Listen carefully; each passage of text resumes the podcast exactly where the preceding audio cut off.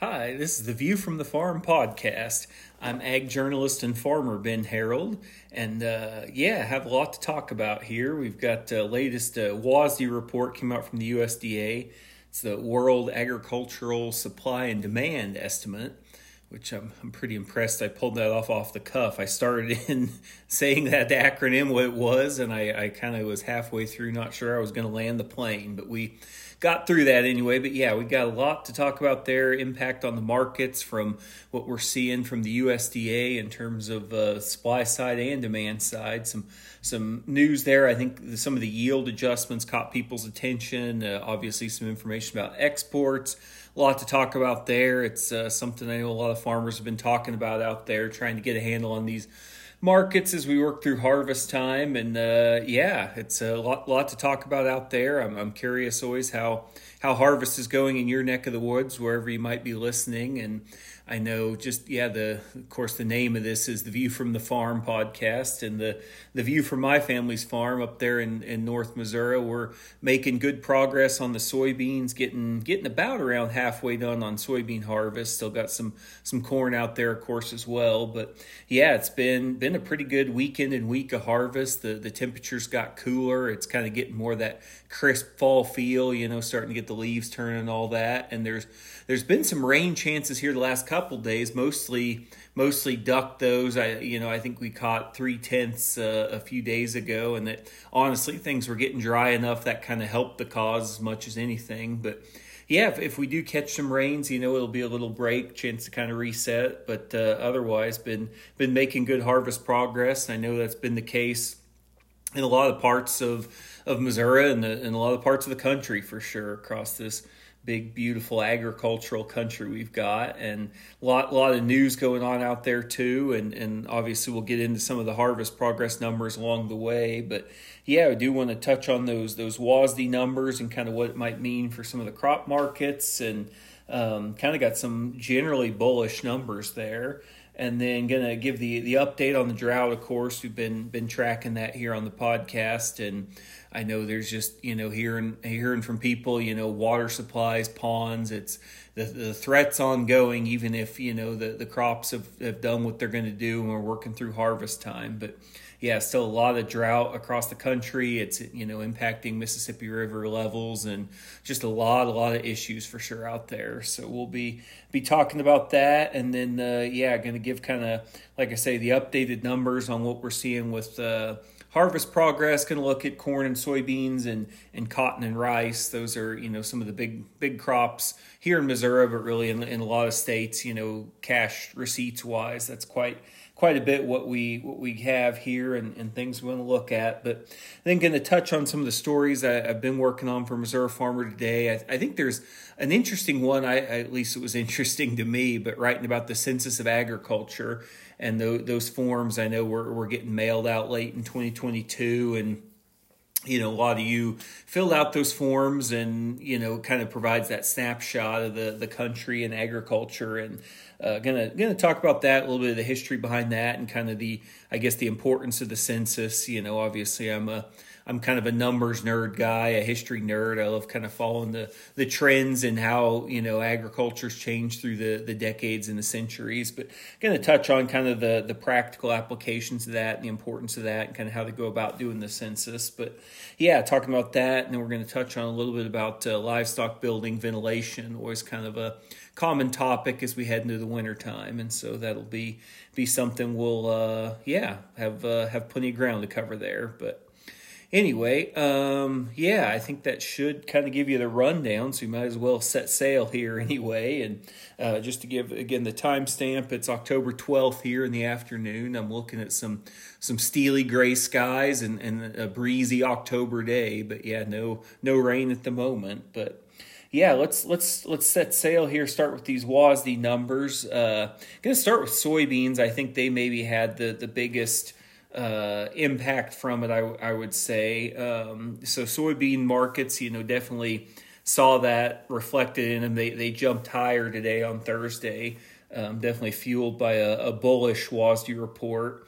It was uh, viewed, I think, pretty positively as far as what it means with um, soybeans. Uh, you know, if we look at you know some of the bullish surprises, if you will, in the report. And you know, I, I think it's again we've talked about a lot. I should I should have a sign that I tap here so, you know if this were a visual medium and I wouldn't have to keep repeating myself. I'm sure, but just you know, it's it's a lot of times these reports, and the impact on the market is kind of you know there's a certain expectation from analysts what the numbers are going to show, and then it's you know do do the numbers beat expectations? Is it worse than expectations? Just kind of you know how how do things stack up against sort of what we're expecting? Because that's kind of what the market's more or less priced in with with everyone sort of knowing you know a lot of times there'll be movement on you know WASDE day, WASDE release day, no matter what, but. Uh, yeah, as, as, far as some of those surprises on the soybean side, um, the the yield I think is one a lot of people have been watching, and they they have yield at 49.6 bushels per acre for the, the national average, and that was uh, quite a bit below. So the, these monthly WASDE reports last month it was 50.1 bushels per acre, and I think there was a general idea that you know with, with some of the ongoing dry conditions that you know they probably would move that soybean yield average a little lower, maybe kind of take it below that sort of that 50 number, 50.0 in our mind. That's such a big big significant even number, but um, they did that and they, they did that and then some. And I think instead of, you know, going from like the 50.1 bushel per acre average estimate to, you know, 49.9 or something just under 50, they took it on down to 49.6. And obviously, when you think about the entire U.S. soybean crop, every tenth of a bushel per acre can can add up in a hurry. So yeah, it was a pretty significant reduction there. Um, so yeah, obviously reduced uh, production there, um, estimated production. As far as the ending stocks, we, we didn't see any increase in those or, or decrease. They kind of held steady, um, 220 uh, million um, on that, and that's that's a little below I think some of the expectations, but just kind of general, you know, a little bit status quo there. I, I think um, some of that adjustment came from you know, kind of looking at the demand side anyway, because it's, you know, the, the 220 million is a pretty tight ending stock number. But, you know, if, if, if you do see any demand increases abroad, that would be, you know, more, more fuel for the fire when it comes to soybean markets. But, um, you know, China here lately has been a pretty active buyer. Uh, you know, they, they didn't, you know, at the end make any major adjustments in this report from the, um, export side of the equation, but it is kind of you know just looking on the horizon a little bit. Obviously, China is a pretty pretty enormous market there, and so I think that you know kind of drew a lot of people's attention too. You know, if, if if they do continue to buy and things like that, but. Let's see here. What else on the soybean side of things?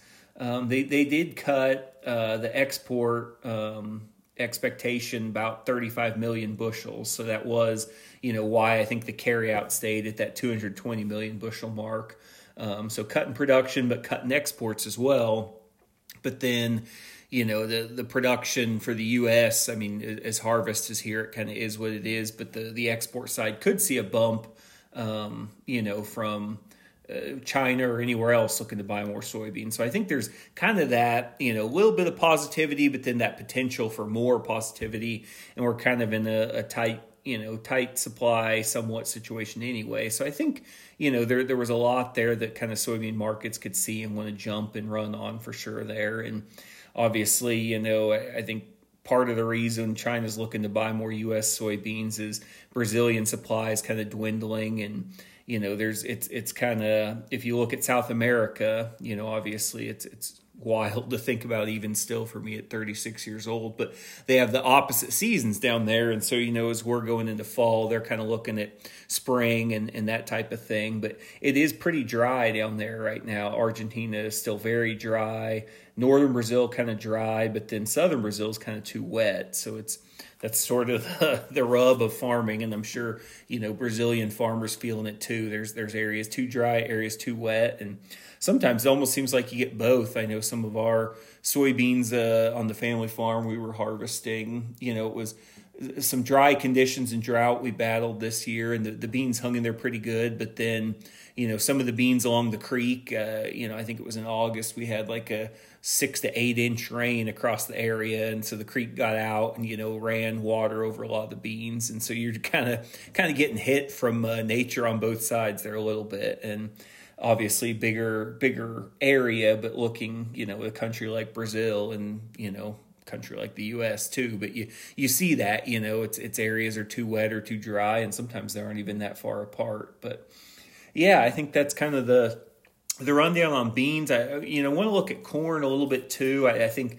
you know the the USDA the the WASDE report today was fairly favorable to corn as well. I, I think you know strengthen the soybean market kind of helps you know, corn can kind of draft off that a little bit, but it was, you know, decent gains today for corn. Um, the expected corn yield got lowered to 173.0 bushels per acre, which is down eight tenths of a bushel from last month, and again a little bit below market expectations. So they did they did cut the expected corn yield average for the country, and they they cut it a little bit more, I think, than people were thinking.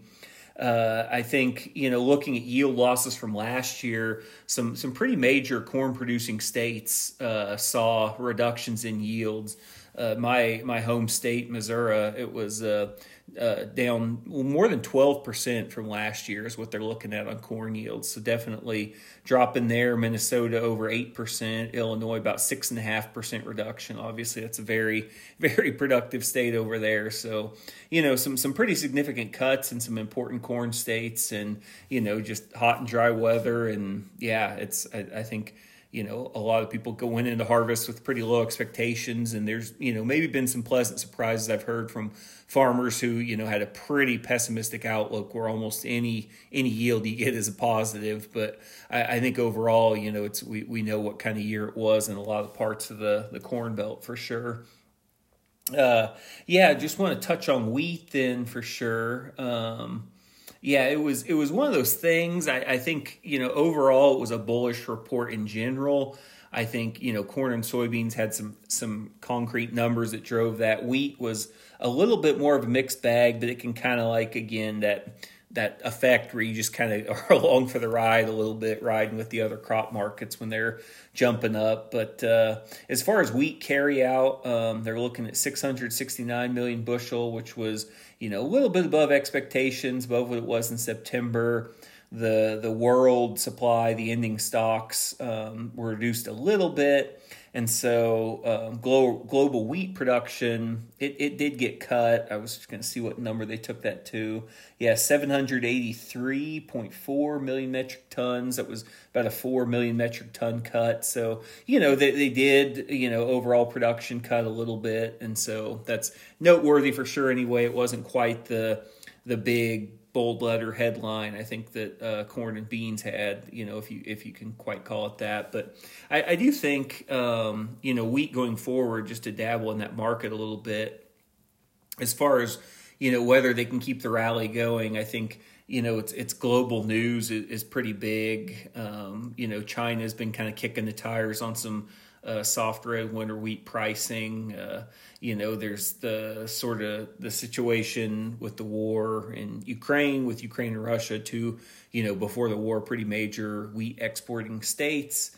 And then obviously the the developments in the Middle East, you know, there's just a lot of kind of that global uncertainty, and so that you know throws some uncertainty in the export picture. But I, I do know, um, yeah, as far as you know, domestic demand, you know, inflation today a little bit more than expected.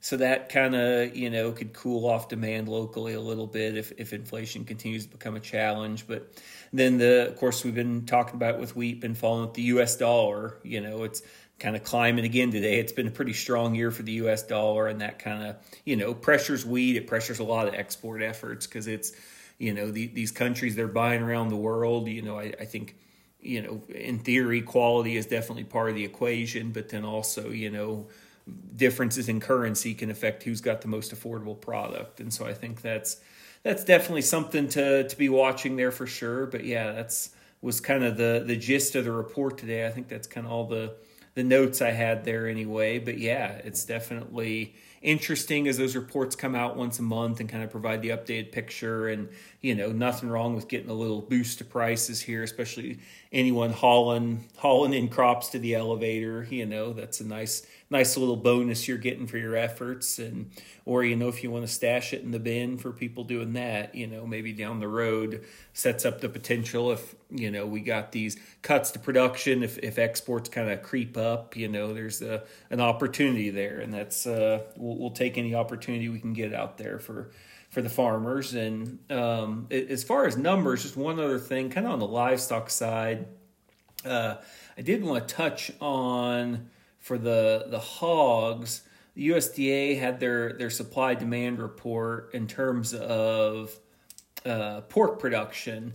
And for the third quarter, they had U.S. pork production a little over 7 billion pounds, 7.165 billion pounds, if you're keeping a scorecard there at home, and that's that was an increase of 705 million. Um, uh, yeah, 705 million pounds, and that's you know so almost a billion um, there, and that's that's the biggest jump uh, that you know for that that that quarter that time frame since 2019 fifth largest increase in 20 years. So you know we we also saw the of course the total 2023 production revised upward um, up from 27.3 to 27.9 billion pounds for the the year. So again, pork production numbers climbing is the upshot there, and I think it's you know been a been a pretty tough year for for hog producers out there, and you know having having too much of a, a supply, too much production flooding the market could definitely keep things challenging on that front. And so we'll be be watching the economic outlook. I kind of want to dive into that a little more next week because I know we kind of went a little long there breaking down the WASDE report. But yeah, it's you know we've been seeing historic pigs per litter numbers. It's you know production wise, people are really good at you know hog production. We're we're really good as an industry and with the the genetics and the management and all that. And so, you know, have to be watching. Obviously, exports could perk up and and you know continue to to help out there. I, you know, the feed cost is a big part of the equation there as well. And so, you know, like I say, might dive into that a little more next week. But just those those production numbers kind of came across my radar, and I think it's worth worth noting kind of the the overall outlook there in the situation. Um, Want to move on, check, talk a, a, little bit about the drought. Nothing, nothing big on the news there. I know there's been some rains moving across uh, really a lot of the country um, this week, or at least chances of it, and that might might provide some relief. Still got quite a bit of drought. Um, in the the Corn Belt, the Upper Midwest, even kind of obviously getting in the the Middle Midwest, if you will, and then down around the the Gulf Coast states, really some severe drought. And you know we've talked about the impacts that's had for the Mississippi River, increasing shipping costs and limiting how much they can get on each barge. It's just been really really some headwinds there, and and something to keep following. Is in terms of the areas in drought, the you know just looking at the U.S. Drought Monitor, the you know, high plain states kind of holding steady, Midwestern states more or less steady or slight in, you know, slight differences there, maybe a little bit, but uh, slight improvement for some states. But really, you know, we'll, we'll see if this week could bring some rain, kind of bring some relief, get these river levels pumped back up, ponds, water sources. It's just, it's, it's been a challenge. And so I know, you know, we've kind of had some rain chances this week, not really pan out too much, but there's some more in the forecast. So we'll hope getting some of that autumn precipitation might might begin to chip in a little bit. And I know, you know, I, I mentioned, of course, being based there, uh, North Missouri, uh, on the farm. You know, just kind of looking northward again, Iowa. You know, we we talked about that some last week, but it's it's pretty rough there for sure. And just in terms of you know, the whole state is either abnormally dry or in drought, and basically 96%, so virtually all the state is officially in drought status. And it's, you know, really, I mean, even it's just a small amount of the states just in regular level one drought because we've got, you know, two thirds of Iowa's in that second level, the severe drought, still 27% in extreme drought, and even 3% in that top level exceptional drought that's just, again, as the name implies, it's the exception. It's, it's incredibly rare to, you know, hit that that level of drought and that's really centered you know eastern iowa is pretty much baked up and down, and kind of that central part of eastern Iowa is really hitting some some bad drought. But then it's it's all you know, it's about everywhere. It's you know, western Iowa is super dry too, and going up and down the Missouri River on that side of the state, and so it's it's the the challenges continue there, and something we'll we'll keep talking about it because I know it continues to affect a lot of producers out there, and we'll we'll hope for something better on that front. But yeah, it's I mean, looking at that map now, it's a lot of red, a lot of dark colors for sure, and that you know, just looking. I know we talked a little bit last week about uh, thinking again the Gulf Coast states or the southern states and um, Louisiana, just especially really the bottom two thirds of Louisiana is just stuck in pretty severe high levels of drought, the the extreme drought, the exceptional drought, and those uh, numbers have, have, been kind of holding pretty tough there. So we'll see if uh, you know those Gulf Coast states, Louisiana, Texas, Mississippi, if they can get some relief here. We'll be watching the weather maps, and yeah, I, I think a lot of a lot of fingers crossed maybe for the weekend. We we take some breaks in harvest progress to be able to get some rain. That's for sure which uh, yeah kind of leads us in speaking of harvest progress want to kind of update on that anyway and i've got the chart call up here and it's actually um, yeah have the the cotton section call up first so we'll just hit on that first and then uh, kind of work our way back around the corn and beans. But yeah, just looking at the uh, you know the USDA groups, the the 15 states that are kind of responsible for 99% of the cotton acreage. So basically, you're you're it's more or less a look at the national cotton harvest progress, but. Uh, last report, um, let's see when this was released here. What's the date? Yeah, October 10th. So released just two days ago. So we got the the fresh numbers here anyway. But yeah, we're up to 82% uh, cotton bolls opened on the, the national cotton crop and 25% harvested. So we kind of hit that quarter mark. Um, the state farthest along, Louisiana, is up to 84% of cotton harvested. And then uh, my state, Missouri, 23%. Um, so yeah, it's it's definitely places north the Carolinas, Oklahoma, Tennessee, places like that are kind of still in the early stages, but we're kind of getting into the the full swing of the cotton harvest there, and so we'll be seeing um, you know kind of what what comes of that, what types of things we see, but it's it's been an interesting year again. A sunshine loving crop like cotton, but then also you know severe drought in places and the the costs of irrigation and things like that. And yeah it's just been been a lot to balance for sure i think i think you know speaking for the the missouri cotton crop with you know it's almost all irrigated and it's been i, I would say it sounds like a pretty good year for that there, there was talk for a while it could maybe be a home run type year, but then you know we kind of had some some gray rainy days in August, and that maybe took a little top end potential off. But yeah, overall getting getting into the swing on the harvest for the uh, the cotton, and then let's why we're thinking more southern crops here. Let's touch on rice a little bit. Um, yeah, that's uh, basically you got six states that are all the rice production in the U.S., which is um, Arkansas, Missouri, California, Louisiana, Mississippi, and Texas.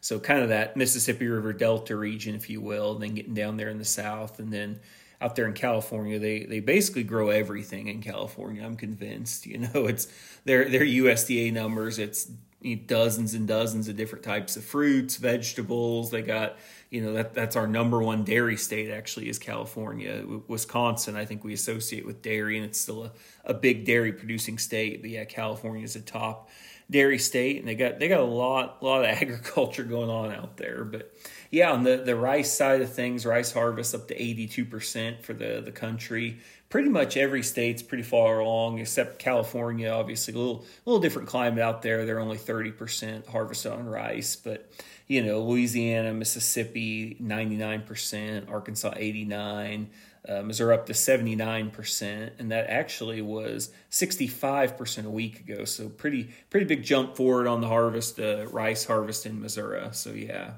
moving forward there again, it's similar to, to cotton, I think. Um, a, a, good year, uh, probably actually a little better, even like a pretty pretty good year from what I've heard about the the rice production here in Missouri from my my sources down there in southeast Missouri where they, they grow rice. But yeah, pretty pretty good year there and, and definitely making some progress on that.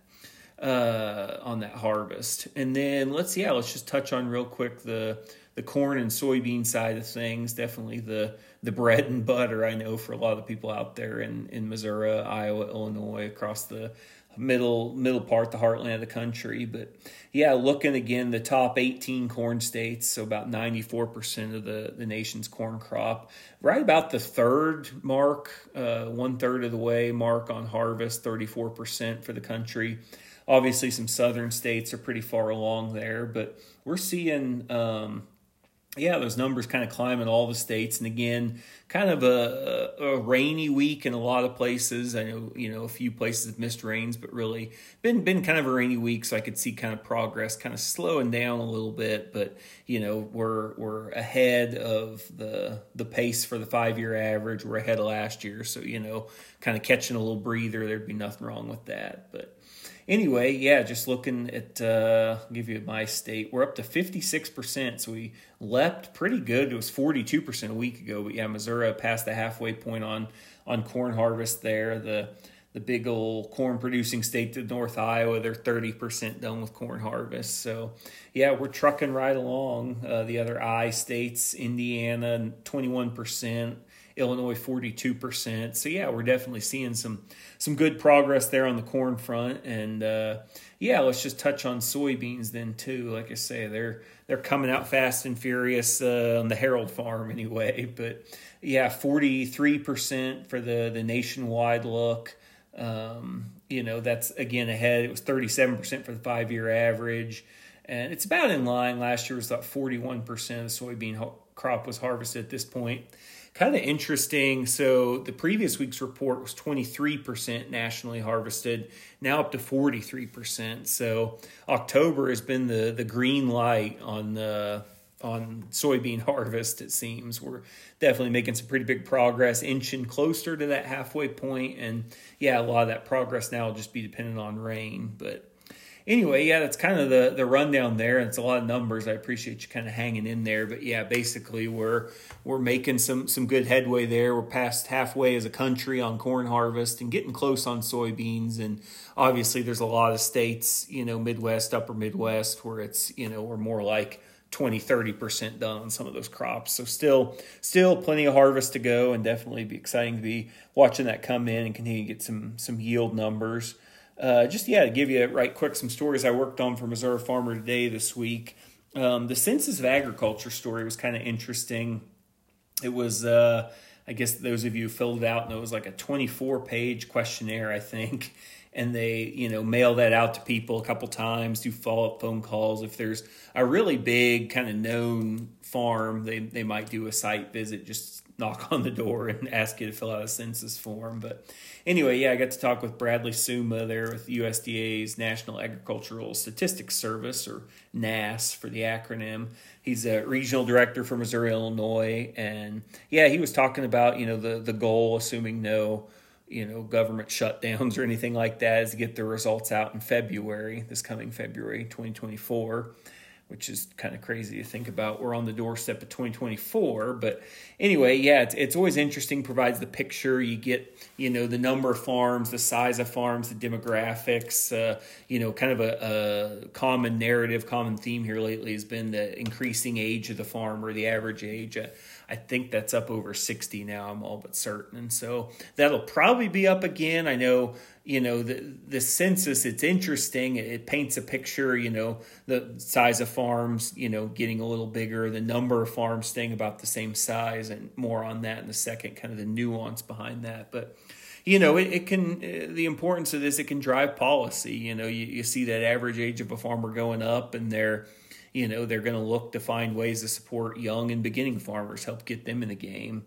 And you know then as far as just kind of allocating FSA dollars and resources, knowing farmers per state, and even they take it down per county because you know some of the numbers on production they kind of line up with the USDA's you know annual estimates, and the Census of Agriculture is every five years, but you just get a way more granular kind of lower level, you know, county by county level look at, at all these different things and statistics, and it is pretty pretty interesting to see and you know those those larger farms the largest farms kind of responsible for more and more of the the market share, if you will, for some of these different crops is another another trend we see. But yet that that n- number of farms stays the same. It, it kind of comes with a little bit of an asterisk because we we continue to have about two million farms in the U.S. and that's that's pretty cool, right?